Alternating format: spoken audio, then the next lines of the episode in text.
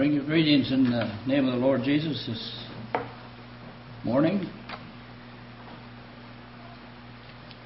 While I introduce my message, you can be turning to Ephesians, the second chapter. For those of you who were here when I preached last time, you may recall the title of my message was God's Alternatives. I went through a word search and found the places in the Bible where it says, but God. There was times when man had certain ideas and certain things, but then it says, but God.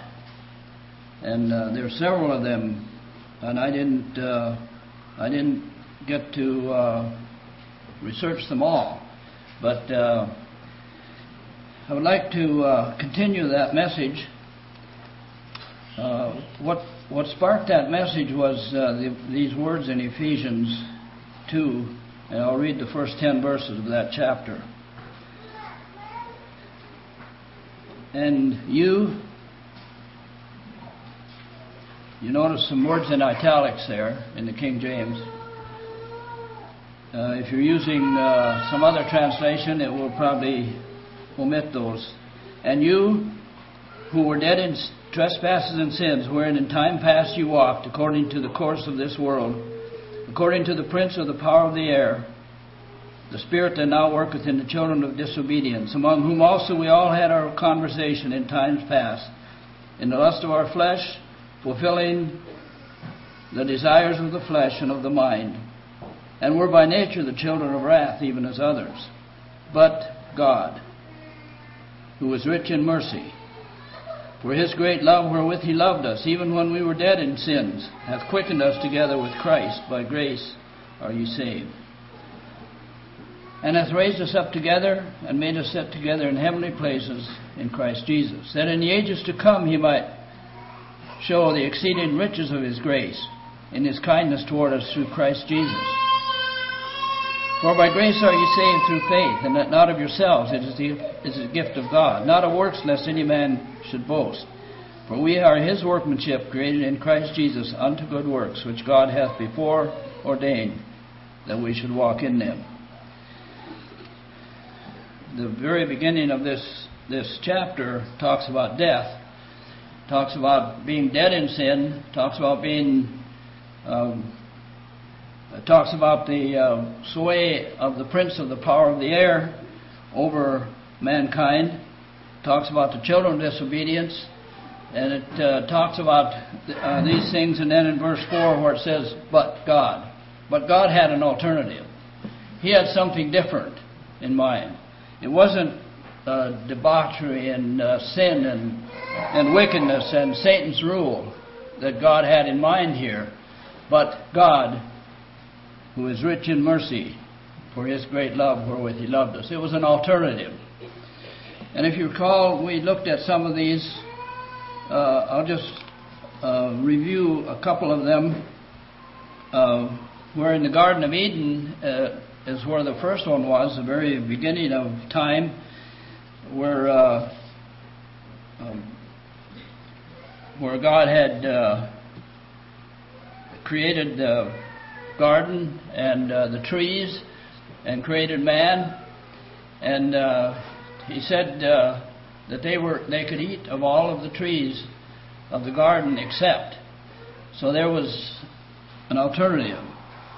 But God hath said, you shall not eat of it. This was the words of Eve when Satan was talking to her, trying to get her to eat of this.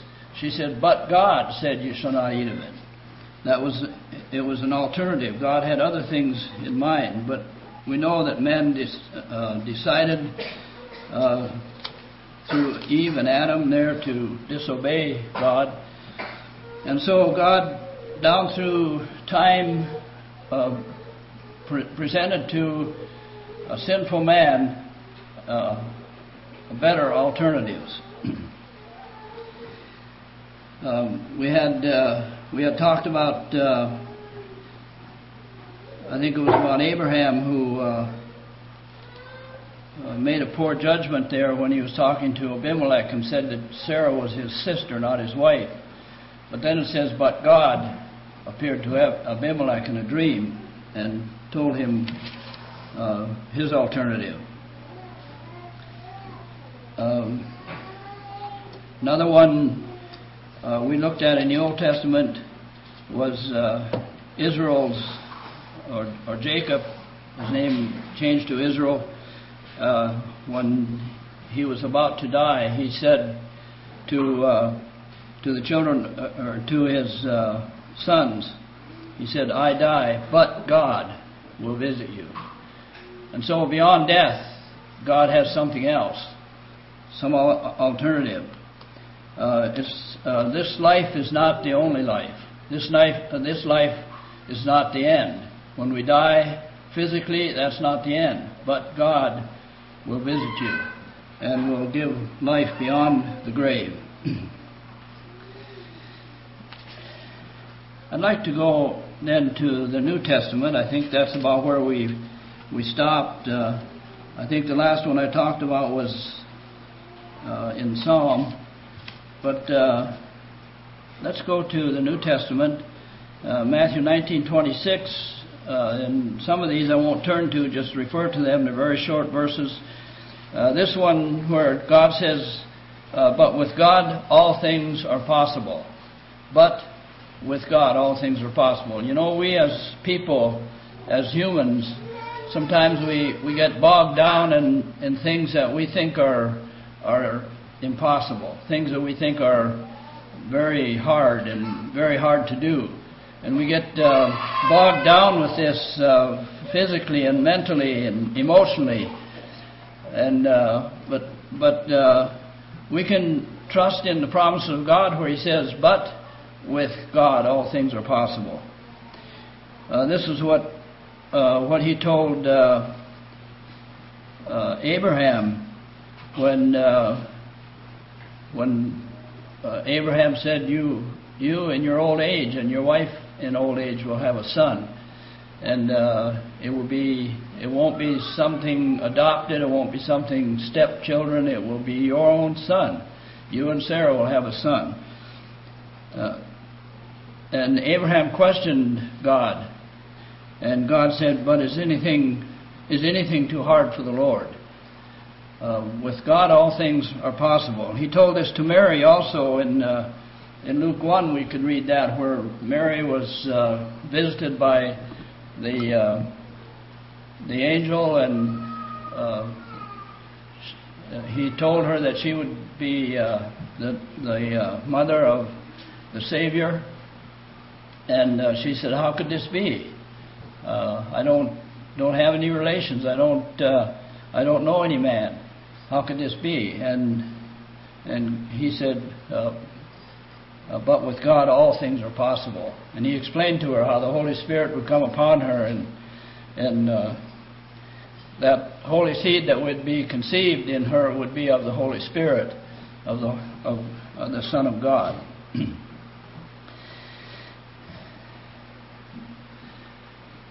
I'd like to have us now turn to Acts, the 10th chapter, and I'm going to go from here on through some of these verses from there on. In Acts 10, this is the account of Peter, who brought the gospel to the Gentiles. This is the first mention of this. We have it started out in verse 10. There was a certain man in Caesarea called Cornelius. He was a Gentile. He was a Roman soldier, and he was a devout man. It says he apparently knew the God of Israel. He knew who God was, and he worshipped God. And as he was doing this, an angel appeared to him and said, "You go to Joppa. There's a man there named Peter. He's staying with Simon the tanner."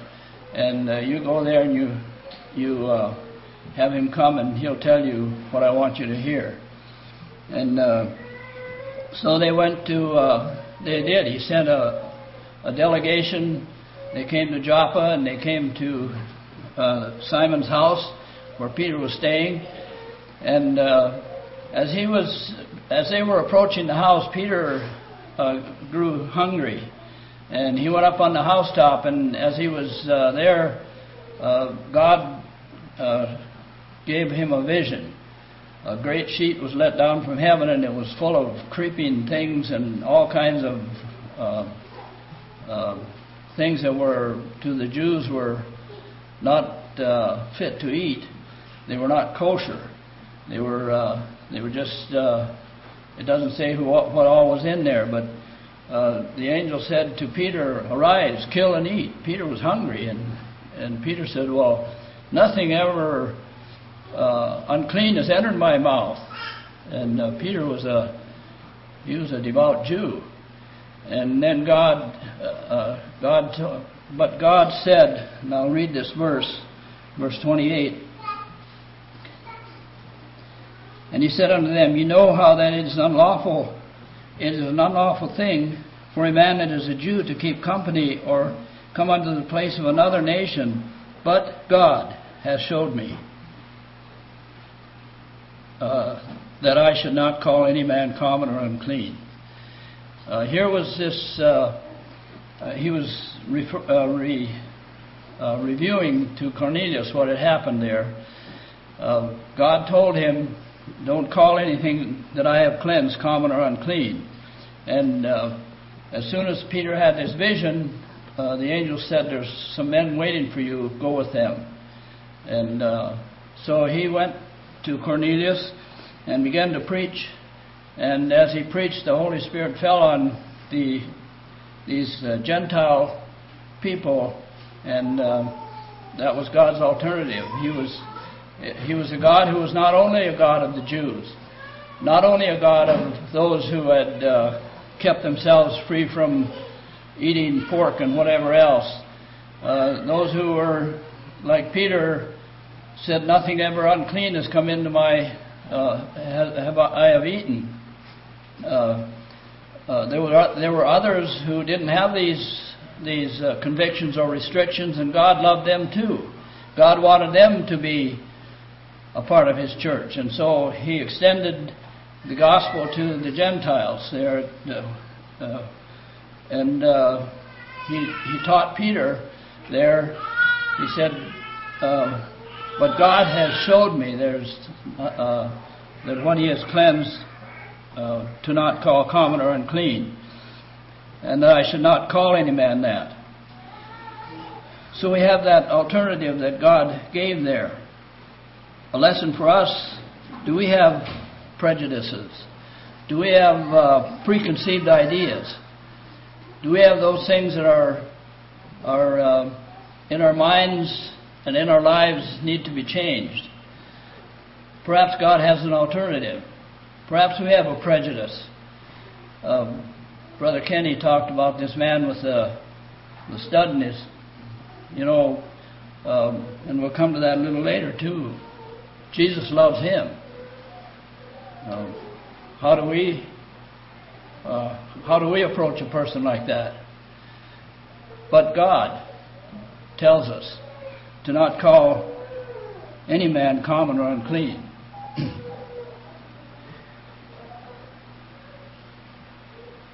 Are there changes that we need to be made? Is there alternatives that we need to think about in that area? One caution we need to use here is that whatever change we think might be advisable in our lives, it has to fit with the Word of God. We need to search the Word of God, because there's much many things that are. We can be tripped up on here. We think, well, we should change, we should do something else. But does it fit with the Word of God? Is God telling us to change, or is the world and Satan and his program poking at us, telling us that we should change something. And the way we can sort this out is be sure that it fits with the Word of God. God can change our thinking on important issues, but we need to realize that that the Word of God needs to be kept. The next one in Romans 5.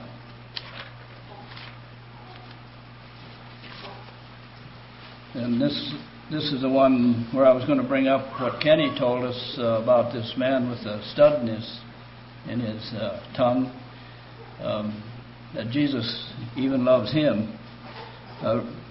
Romans 5, I'll read at verse 6. For when we were yet without strength, in due time Christ died for the ungodly. For scarcely for a righteous man will one die, yet peradventure for a good man some would even dare to die.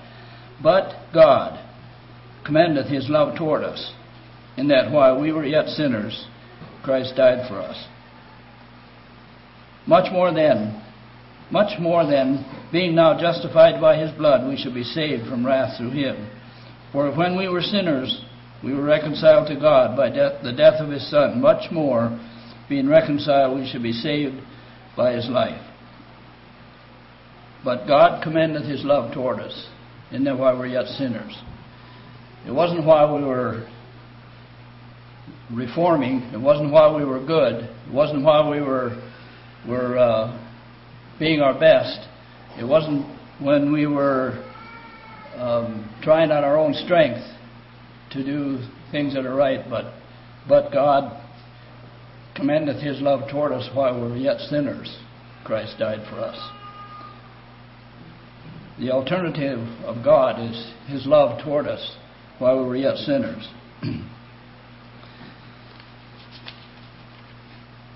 Okay, turn ahead to 1 Corinthians.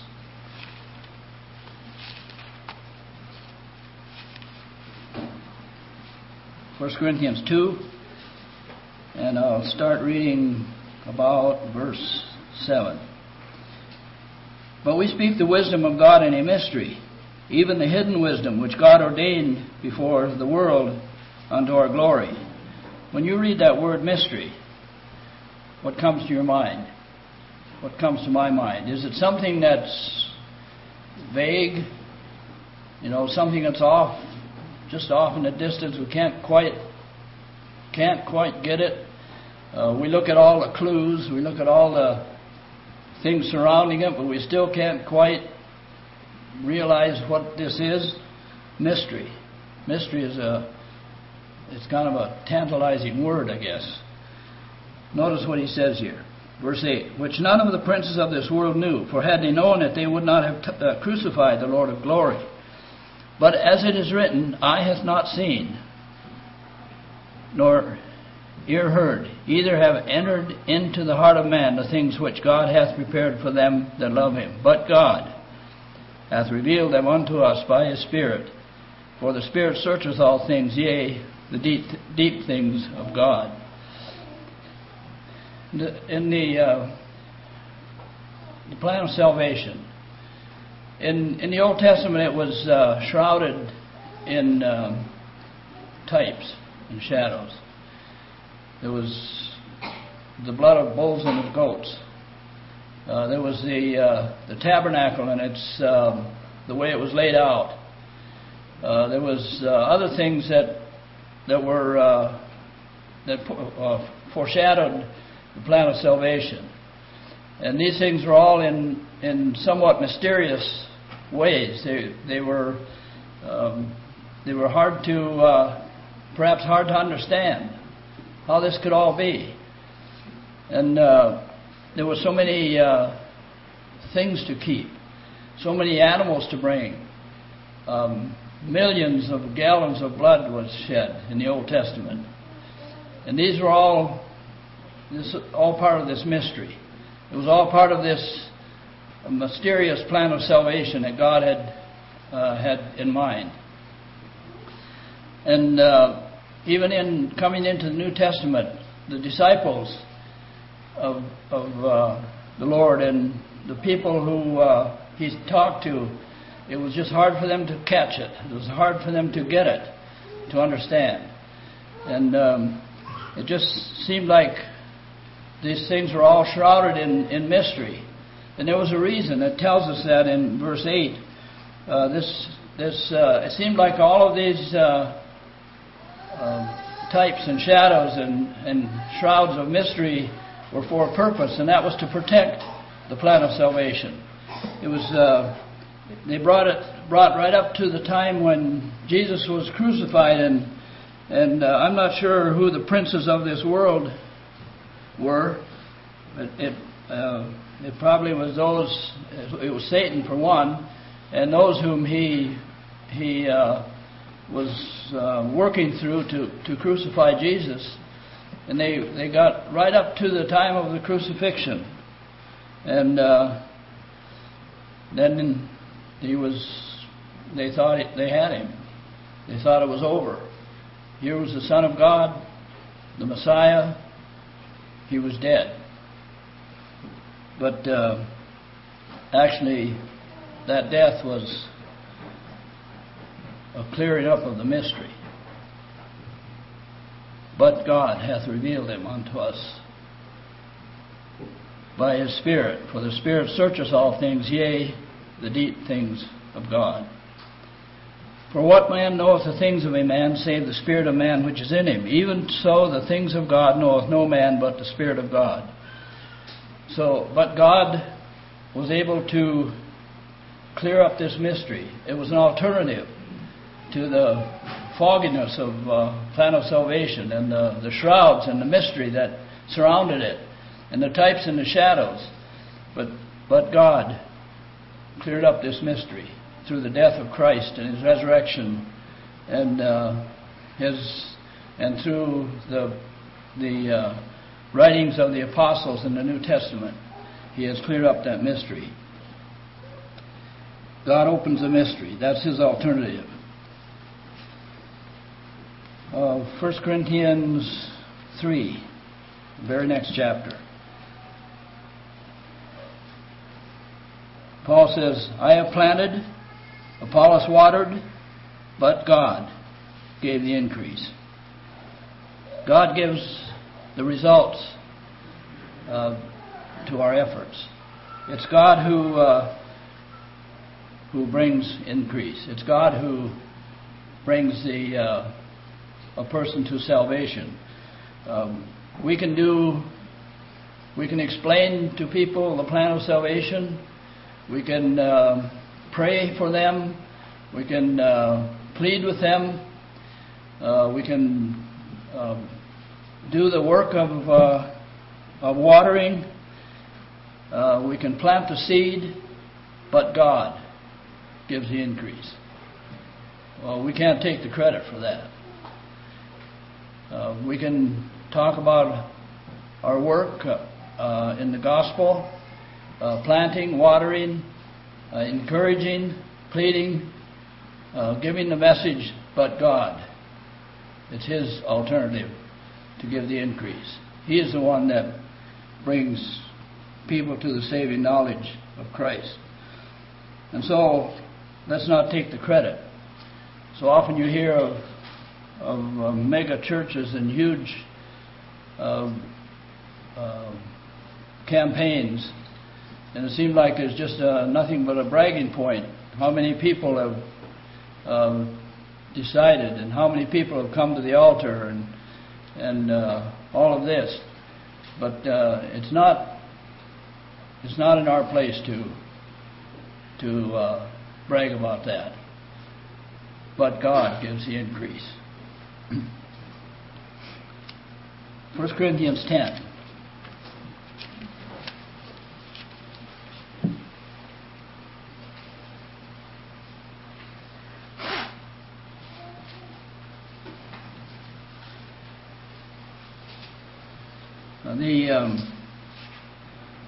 The verse that I want especially is 13, but I'll read a few verses before that.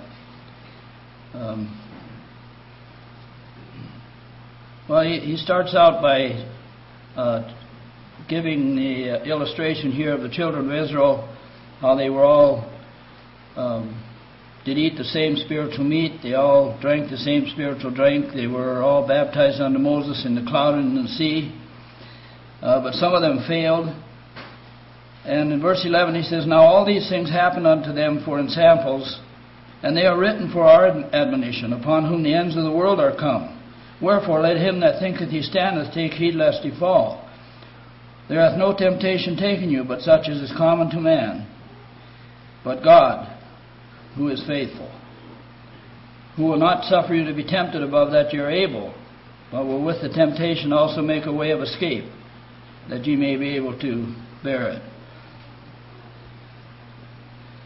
When we are tempted, there's a way of escape, and it's God's alternative. It says, but God is faithful, who will not suffer you to be tempted above that you're able. I think I've used this illustration here before. I've done some tree falling, and in fact, before we moved here, that was one of my main occupations was cutting trees down. And there's one thing you need to remember about falling trees, and that's that you need to, before you start cutting, you need to look for the escape route. You need to make sure that you can get away when that tree starts to fall.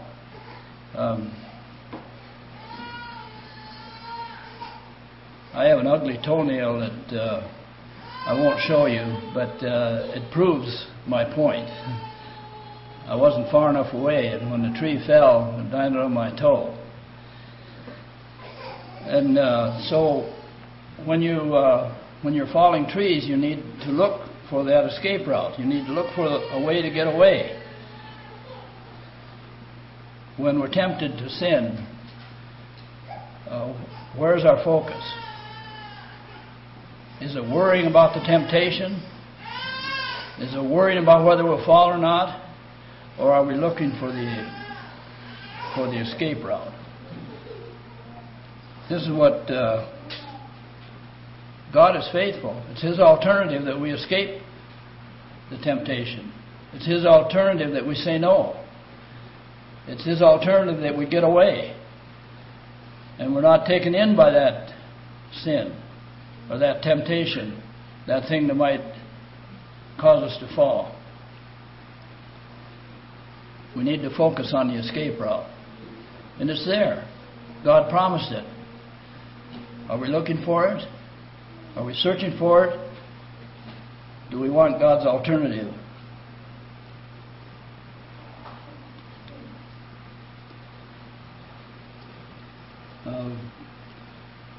First Corinthians 12. It's another one.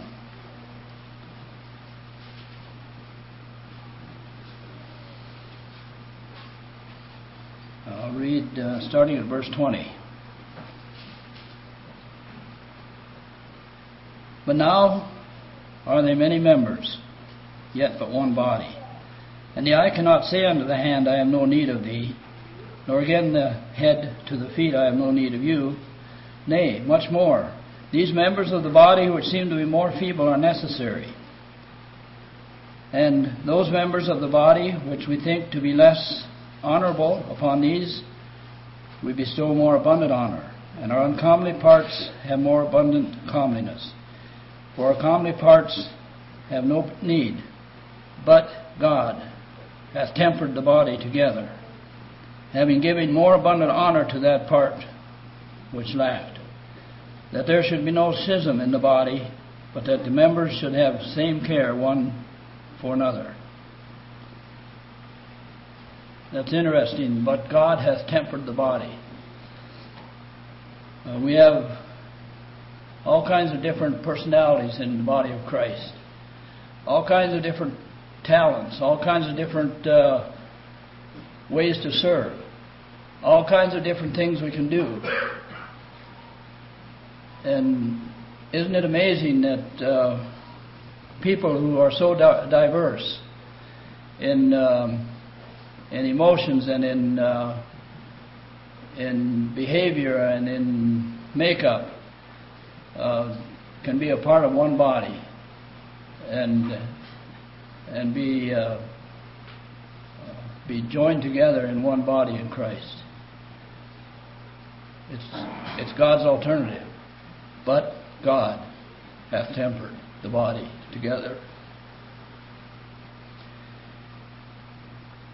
God works in the church to make things harmonize. He works in our midst to, when there's differences, to make things so that we can talk about it and get things done and get along. And we've experienced that so many times here in our group, and it amazes me yet, and I give God the credit that He has tempered together the body, this body, Prairie Mennonite Church. He has tempered together the body so that we can serve Him in this community and do the things that God has for us to do. And I trust and I hope that this can always be the way we operate. That we would use this alternative, how God tempers us together, tempers the body, so that we can do His work.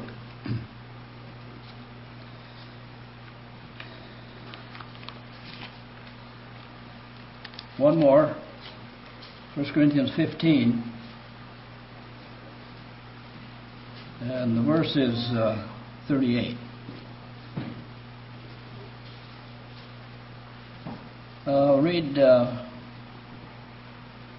I'll start about 35. But some men will say, how are the dead raised up? And with what body do they come? Thou fool, that which thou sowest is not quickened except it die. And that which thou sowest not that body which shall be, but bare grain. It may be chance of wheat or of some other grain. But God giveth it a body, as it hath pleased Him, and to every seed his own body. And it goes on talking about all flesh is not the same flesh, and so on. God's alternative is that after decay, God gives life. It's a natural thing. We all have seen this, how that you put a seed in the ground, and that seed will rot, decay, but it will sprout and grow and make another seed, and that's God's alternative. It's also God's alternative to death. And that's the gist of this chapter. He's using the natural seed as an illustration here to help us to understand that when the body of our loved one goes into the grave and decays and rots away, that God is going to bring life from that. And He's promised it. But God giveth it a body. And I'm not sure what...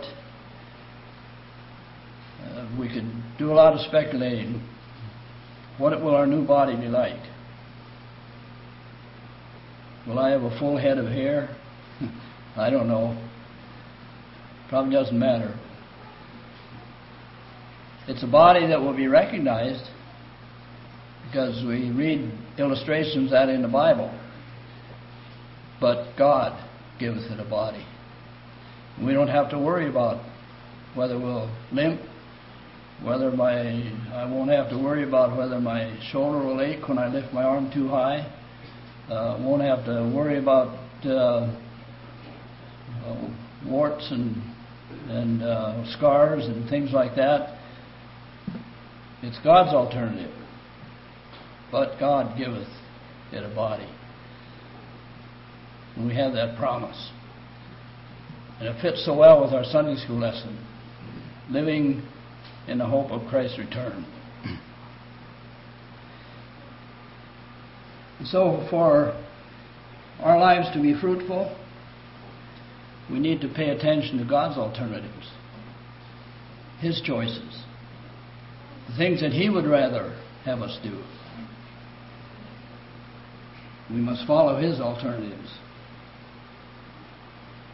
When we have decisions to make, sometimes important decisions, sometimes maybe not quite so important, but when we have important decisions to make, we need to look at His options.